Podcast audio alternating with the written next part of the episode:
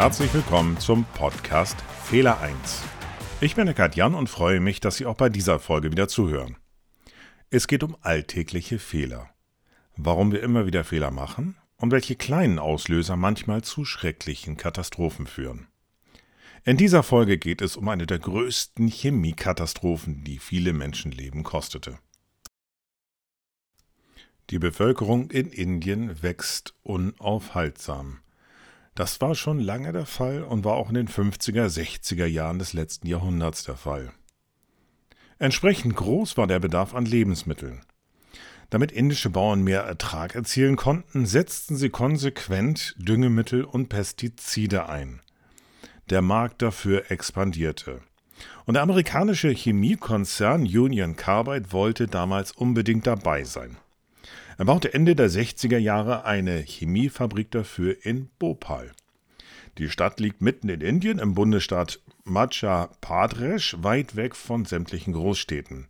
Bhopal war damals ein verschlafenes Städtchen mit weniger als 100.000 Einwohnern. Aber in den nachfolgenden Jahrzehnten wuchs die Zahl der Einwohner rapide auf weit über 900.000 Menschen. Die Chemiefabrik lag ursprünglich vor den Toren der Stadt war aber mittlerweile umgeben von eng bebauter Besiedlung. Keine gute Voraussetzung im Falle eines Chemieunglücks. Und so sollte es dann auch kommen. In der Nacht zum 3. Dezember 1984 passierte die Katastrophe. 40 Tonnen der Chemikalie Methylisocyanat oder kurz MEC traten unkontrolliert aus. Bhopals Bevölkerung wurde im Schlaf überrascht. Die Giftwolke verbreitete sich rasant über die Stadt. Es verätzte Haut, Augen, Lungen und Schleimhäute. Rund 3000 Menschen starben unmittelbar an dem giftigen Gas. Man schätzt, dass etwa 10.000 bis 15.000 weitere Menschen an deren Folgen starben. Insgesamt wurden 570.000 Menschen durch dieses Gas verletzt oder erlitten teils irreversible Schäden. Bis heute leidet die Bevölkerung an den Folgen dieser größten Chemiekatastrophe, die es jemals auf dem indischen Kontinent gegeben hatte. Aber was war passiert? Was hat zu diesem Unglück geführt? Schauen wir uns wieder gemeinsam die Fehlerkette an. Zu Beginn der 60er Jahre war Indien stark auf den Import von Nahrungsmitteln angewiesen. Die Bevölkerung wuchs und sie war hungrig. Um Indien aus der Importabhängigkeit von Lebensmitteln zu befreien, beschloss die Regierung, die eigene Landwirtschaft massiv zu unterstützen. Dafür benötigten sie Chemiefabriken, um Düngemittel und Pestizide produzieren zu können. Einer der weltweit führenden Konzerne dafür war Union Carbide aus den USA. Es dauerte nicht lange, bis sich die Regierung mit Union Carbide auf ein eigenständiges indisches Unternehmen geeinigt hatten. Man nannte es Union Carbide India Limited oder kurz UCIL. Die UCIL-Fabrik nahm 1969 bereits den Betrieb auf, anfangs nur um Düngemittel herzustellen. Acht Jahre später, im Jahr 1977, begann UCIL das Werk umzubauen, um ein Schädlingsbekämpfungsmittel zu produzieren. Es wurde vermarktet unter dem Namen Sevin und wurde besonders in der Landwirtschaft genutzt. Der jährliche Ausstoß betrug ca. zweieinhalbtausend Tonnen dieses Pestizids. Um es herzustellen, benötigte man chemische Zwischenprodukte. Eines der wichtigsten davon war dieses Methylisocyanat. Um uns die Hintergründe dieser Chemikalie zu erläutern, freue ich mich, die promovierte Chemikerin Frau Dr. Gabi Prinz bei uns begrüßen zu dürfen. Herzlich willkommen. Hallo. Vielen Dank, dass du dir die Zeit für uns nimmst, auch für diesen Podcast. Ähm, die erste Frage, um die es geht, es interessiert uns, was ist eigentlich Methylisocyanat und was steckt dahinter? Diese Chemikalie ist ein Grundstoff, der dazu dient, Pestizide herzustellen. Man macht damit also Pflanzenschutzmittel, die entweder für Pflanzen, Pilze oder Insekten giftig sind. Okay, und äh, warum ist dieses Methylisocyanat so problematisch, wenn es mit Wasser in Berührung kommt? Da muss ich ein bisschen ausholen. Dazu mhm. muss man wissen, dass dieses Methylisocyanat schon bei 40 Grad Celsius verdampft, also okay. kocht. Und deswegen soll man das auch nicht so heiß werden lassen. Ähm, in den Vorschriften, wenn du da schaust, äh, sieht man immer, dass das so bei 4 Grad gelagert werden soll. Denn so bei 20 Grad verdampft schon ein ordentlicher Teil. Und wenn du dieses, diese Flüssigkeit Methylisocyanat auf die Hand tun würdest, was du jetzt nicht machen sollst, weil du dann wahrscheinlich sterben würdest, mhm. ähm, dann ist das ganz schnell weg. Okay. Dann wird die Hand schnell kalt, das ist verdampft. Außerdem haben wir, wenn Wasser in Methylisocyanat geleitet wird, kommt es zu einer chemischen Reaktion, bei der sich die Mischung unglaublich schnell stark erwärmt. Und bei der Reaktion von, der, von dem Methylisocyanat mit Wasser entsteht auch noch Kohlenstoffdioxid, Gas. Und diese Wärme sorgt dafür, dass das MIG, mhm. ähm, dass das dann in dem Behälter kocht. Der Druck in deinem Behälter steigt an, es entsteht mehr Gas, mehr von deinem Methylisocyanat kocht weg und der Druck in deinem Behälter steigt, das Gas wird frei. Und du kannst dir vorstellen, dass das dann durchaus problematisch ist, weil der Behälter ja nur einen bestimmten Druck aushalten kann. Und irgendwann wird dieser Behälter, in dem diese Wasser-Methylisocyanat-Mischung drin ist, wird dem Druck nicht mehr standhalten können und explodiert. Dann wird ganz viel überhitztes Methylisocyanat auf einen Schlag frei die ganze Suppe kocht an allen Stellen zugleich und mhm. es bildet sich unglaublich viel gasförmiges Methylisocyanat als Gemisch, was dann schwerer als Luft ist und den ganzen, die ganze Umwelt dann also in die, in die Umgebung abgegeben wird. Und weil das schwerer als Luft ist, gibt das eine toxische Wolke, der keiner am Boden entgehen kann. Hm, okay, so wie es dort auch passiert ist. Noch eine weitere Frage, letzte Frage. Warum ist dieses Methylisocyanat so gefährlich? Das Methylisocyanat äh, reizt zunächst mal die Augen. Man merkt das gar nicht so, habe ich gelesen. Ähm, man kann dann erblinden später. Schlimmer sind aber die direkten Auswirkungen auf den Atemtrakt. Der wird gereizt. Bei höheren Konzentrationen wird die Lunge so geschädigt, äh, dass man erstickt. Langzeitfolgen gibt es auch. Es gab und gibt immer noch höhere Fehlgeburtraten interessanterweise wusste man gar nicht so viel, was das Methylisocyanat macht, bis mhm. zu dieser Katastrophe in Bhopal. Da hatte man dann ja einen riesigen Freiluftexperimentierraum, wo man mhm. dann gucken mhm. konnte, was Langzeitfolgen sind. Okay, jetzt haben wir ein gutes Verständnis dafür, warum es so problematisch und gefährlich ist, wenn man mit Methylisocyanat hantiert. An dieser Stelle sage ich vielen Dank, Gabi, vielen Dank für deine Erläuterung und Ausführungen. Gerne. Kommen wir zurück zu den Hintergründen von Bhopal. In den 70er und 80er Jahren war Methylisocyanat eine Möglichkeit, um Pestizide günstig produzieren zu können. Selbst der deutsche Chemiekonzern Bayer nutzte es damals. Allerdings schwenkten fast alle Hersteller auf andere Möglichkeiten, um es produzieren zu können. Es war zwar aufwendiger und teurer, aber ausschließlich Union Carbide blieb bei der günstigeren Variante. Anfang der 80er Jahre, nur wenige Jahre nachdem das Werk dann wirklich auch Pestizide produziert hatte, ging die Nachfrage zurück. Das Werk in Bhopal arbeitete wegen des schwachen Marktes mit weniger als der Hälfte seiner Kapazität. Trotzdem wurde fleißig weiter produziert. Der Zentrale von Union Carbide in West Virginia, USA, war das Problem bekannt. Es wurde sogar überlegt, die Fabrik eventuell komplett stillzulegen aber zu diesem Zeitpunkt hatte man bereits so viel Geld in Bhopal investiert, dass man die Fabrik behielt. Stattdessen sollten die Kosten gesenkt werden. Dem indischen Management in Bhopal wurde ein striktes Sparprogramm auferlegt. Eigens eingeflogene Ingenieure aus den USA bemängelten zu diesem Zeitpunkt bereits die laxen Sicherheitsmaßnahmen. Sie wiesen das örtliche Management darauf hin, dass sie dringend einen Notfallplan für Alarmierung und Evakuierung im Falle eines Gasunfalls benötigten. Und die ersten Arbeitsunfälle ließen tatsächlich nicht lange auf sich warten. Im Dezember 1981 atmete ein Arbeiter versehentlich eine große Menge giftiges Phosgengas ein. Der Arbeiter starb nur wenige Stunden später an den Folgen. Das Management meinte damals nur lakonisch, er sei ja selber schuld, denn er habe seine Gasmaske abgenommen. Zwei Monate später, im Februar 1982, kam es erneut zu einem Unfall. Dieses Mal wurden 25 Mitarbeiter verletzt, als eine Pumpendichtung versagte. Erhebliche Mengen an Methylisocyanat, Phosgen und auch Salzsäuregasen traten aus der Anlage aus. Sie überlebten zwar, mussten aber alle im Krankenhaus ärztlich behandelt werden.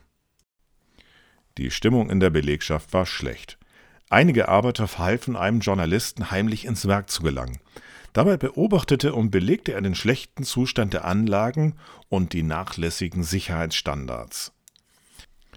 Die lokale Zeitung veröffentlichte seinen Bericht sinngemäß mit den Worten Wacht auf, Leute vom Bhopal, ihr tanzt auf dem Vulkan. Aber alle Warnungen, dass ein massives Leck möglich sei und katastrophale Auswirkungen haben könnte, wurden von den Verantwortlichen ignoriert. Im Laufe des Jahres 1983 gab es diverse weitere Kostensenkungsmaßnahmen. Viele Mitarbeiter wurden entlassen. Die Moral der Mitarbeiter sank auf einen Tiefspunkt. Wer konnte, suchte sich einen neuen Arbeitgeber. Die erfahrensten Mitarbeiter verließen das Unternehmen und wurden durch unerfahrene Arbeiter aus anderen Einheiten des Konzerns ersetzt. Im Jahr 1984 summierten sich die finanziellen Verluste auf mehrere Millionen Dollar. Aufgrund der weiter schwachen Nachfrage reduzierte man die Kapazität in dem Werk im Bhopal auf nur noch 20 Prozent. Auch in den jeweiligen Arbeitsgruppen wurde das Personal reduziert. Von ursprünglich vorgesehenen drei Vorarbeitern mit zwölf Technikern und Mechanikern pro Schicht gab es danach nur noch einen Vorarbeiter und sechs Mitarbeiter oder Techniker.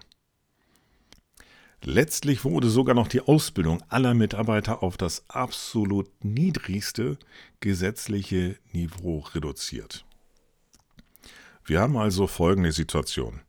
Es gibt weniger Personal pro Schicht, neue, unerfahrene Mitarbeiter, kaum noch Ausbildung, schlechte Moral aufgrund Personalabbaus, defekte Systeme und mangelhafte Sicherheitsstandards keine gute Voraussetzung für ein Chemiewerk, wenn es um gefährliche Substanzen geht. Im Oktober 1984 begann Union Carbide India Limited die letzten Vorräte an Phosgen und Methylamin im Werk Bhopal für die Herstellung einer letzten Charge von Methylisocyanat aufzubrauchen. Es gab drei Tanks dafür. Sie hatten jeweils eine Kapazität von 68.000 Litern. Keiner dieser Tanks durfte zu mehr als 50 Prozent befüllt werden. Das entspricht etwa einer Menge von 30 Tonnen von flüssigem Methylisocyanat. Der Rest der Tanks war mit Stickstoff befüllt. Und der Druck von diesem Stickstoff war groß genug, damit die Flüssigkeit jederzeit herausgepumpt werden konnte. Leider war einer dieser drei Tanks kaputt. Eigentlich keine große Überraschung bei dem Allgemeinzustand des Werkes. Ein Ventil dabei war defekt und der Stickstoffdruck da drin konnte nicht gehalten werden. Dadurch kam es zu einer ungeplanten Überfüllung. Statt der maximal zulässigen 30 Tonnen waren plötzlich 42 Tonnen des giftigen Methylisocyanats in diesem Tank. Die Geschäftsleitung war gezwungen, die Produktion der letzten Charge vorübergehend einzustellen. Am 1. Dezember 1984 versuchten Techniker, den Tank wieder funktionsfähig zu machen. Leider klappte das nicht. Die meisten der Sicherheitssysteme für Methylisocyanat waren nämlich ebenfalls defekt. Dann am 2. Dezember sollten die Leitungen mit Wasser gespült werden und man hoffte, dadurch die Funktionsfähigkeit doch noch irgendwie wiederherstellen zu können. Um 21.30 Uhr begannen die Mitarbeiter, die Leitung zu spülen. Leider war das Entlüftungsventil hinter der Spülung verstopft, so dass das Wasser nicht an der vorgesehenen Stelle austreten konnte. Stattdessen sammelte es sich in den Rohren. Ein Techniker stellte das Wasser ab. Der Werksleiter ordnete jedoch an, das Spülen sofort fortzusetzen. Bis etwa 22.30 Uhr gelang dadurch Wasser über ein Überbrückungsrohr zum Stickstoffsystem. Das Überdruckventil für Stickstoff war ja defekt, wie wir schon gehört haben. Man vermutet, dass Wasser über dieses defekte Ventil in den Tank mit den 42 Tonnen Methylisocyanat gelangten.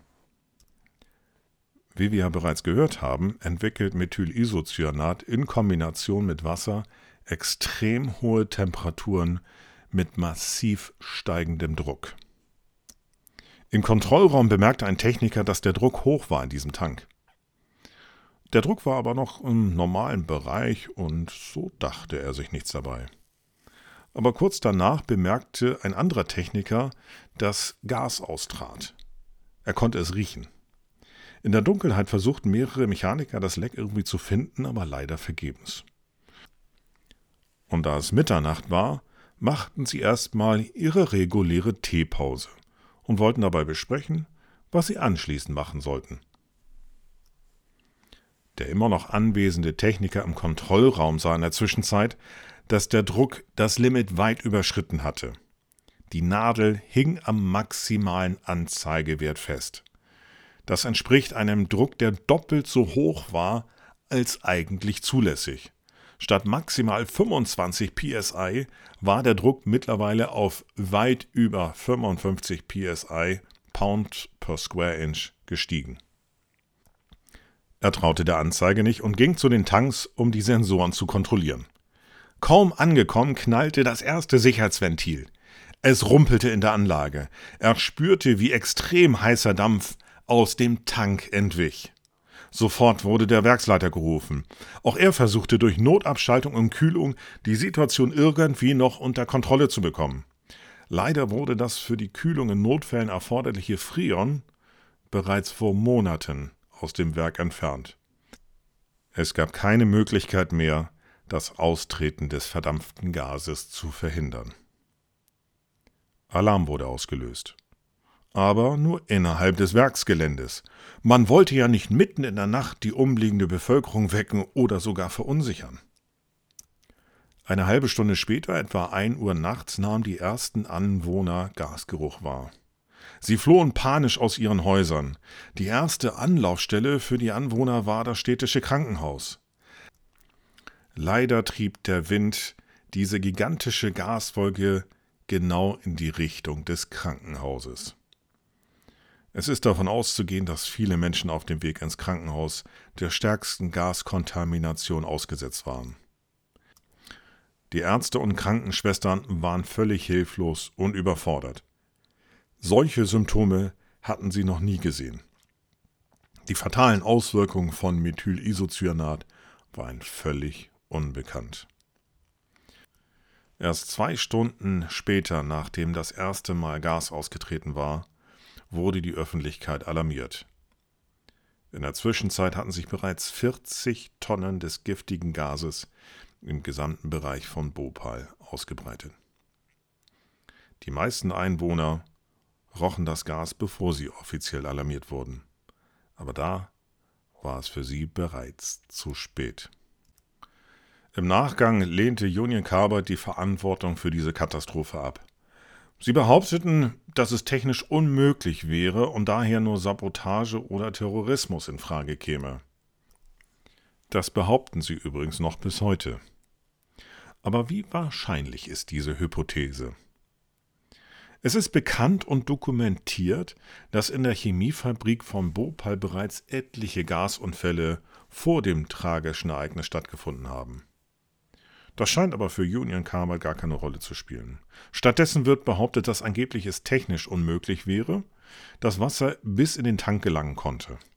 Interessant, dass ausgerechnet dieses System einwandfrei funktionieren sollte, während andere technische Systeme bekanntermaßen defekt waren. Es ist auch bekannt, dass die Mitarbeiter an Bhopal unerfahren und schlecht ausgebildet waren. Aber ein Einzelner, so Union Carbide, soll so ausgeklügelt vorgegangen sein, dass es zu der Verkettung kam. Und dabei soll er angeblich nicht einmal Sorge äh, gehabt haben, sich selber zu gefährden? Hm. Das Urteil darüber, ob es tatsächlich Sabotage war, überlasse ich gerne Ihnen. Ich persönlich habe aber meine gewissen Zweifel. Wahrscheinlicher und auch plausibler halte ich die unglückliche Verkettung von Fehlern. Was aber war der Fehler 1? Dazu müssen wir ein bisschen weiter zurückgehen zu den Ursprüngen von Union Carbide. Den ersten großen Vorfall gab es bereits 1927. Union Carbide war an einem Tunnelbauprojekt in der Nähe von Charleston, West Virginia beteiligt. Während der Bauarbeiten an dem knapp fünf Kilometer langen Hawks Nest Tunnel, so hieß der damals, waren die Arbeiter ungeschützt hohen Staubbelastungen ausgesetzt. Es wurden keinerlei Schutzmasken ausgehändigt. Mindestens 1000 Mitarbeiter, meistens mittellose Afroamerikaner, starben innerhalb eines Jahres.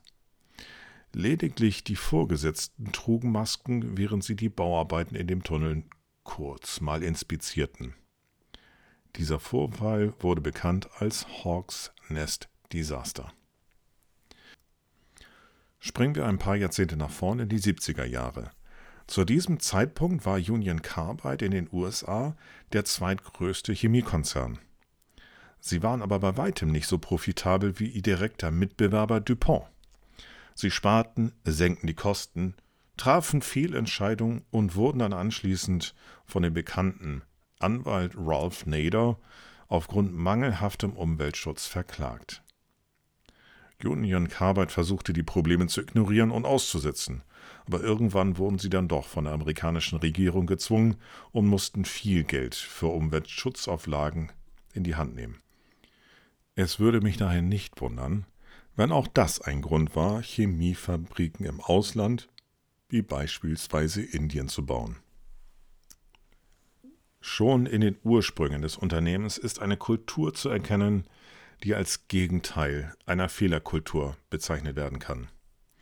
Das hatte sich offensichtlich von 1927 bis zur Bhopal-Katastrophe im Jahr 1984 fortgesetzt. Ich bin davon überzeugt, dass eine echte und funktionierende Fehlerkultur frühzeitig dafür gesorgt hätte, Probleme zu identifizieren und Mängel zu beseitigen. Denn mit einer guten Fehlerkultur hätte das Unternehmen die Fehlerkette rechtzeitig durchtrennen können. Und mehr als eine halbe Million Menschen im Bhopal hätte es die Gesundheit retten können. Und deswegen trete ich so leidenschaftlich dafür ein, den Fehler 1 zu erkennen. Denn alles beginnt aus einem Grund. Damit kommen wir zum Ende dieser fünften Folge des Podcasts Fehler 1. Ich sage wieder vielen Dank, dass Sie zugehört haben. Und vor allem hoffe ich, dass wir alle aus den Fehlern vom Bupa lernen können, um für die Zukunft besser und sicherer zu handeln. In diesem Sinne sage ich vielen Dank. Bleiben Sie sicher, stay safe und bis zum nächsten Mal.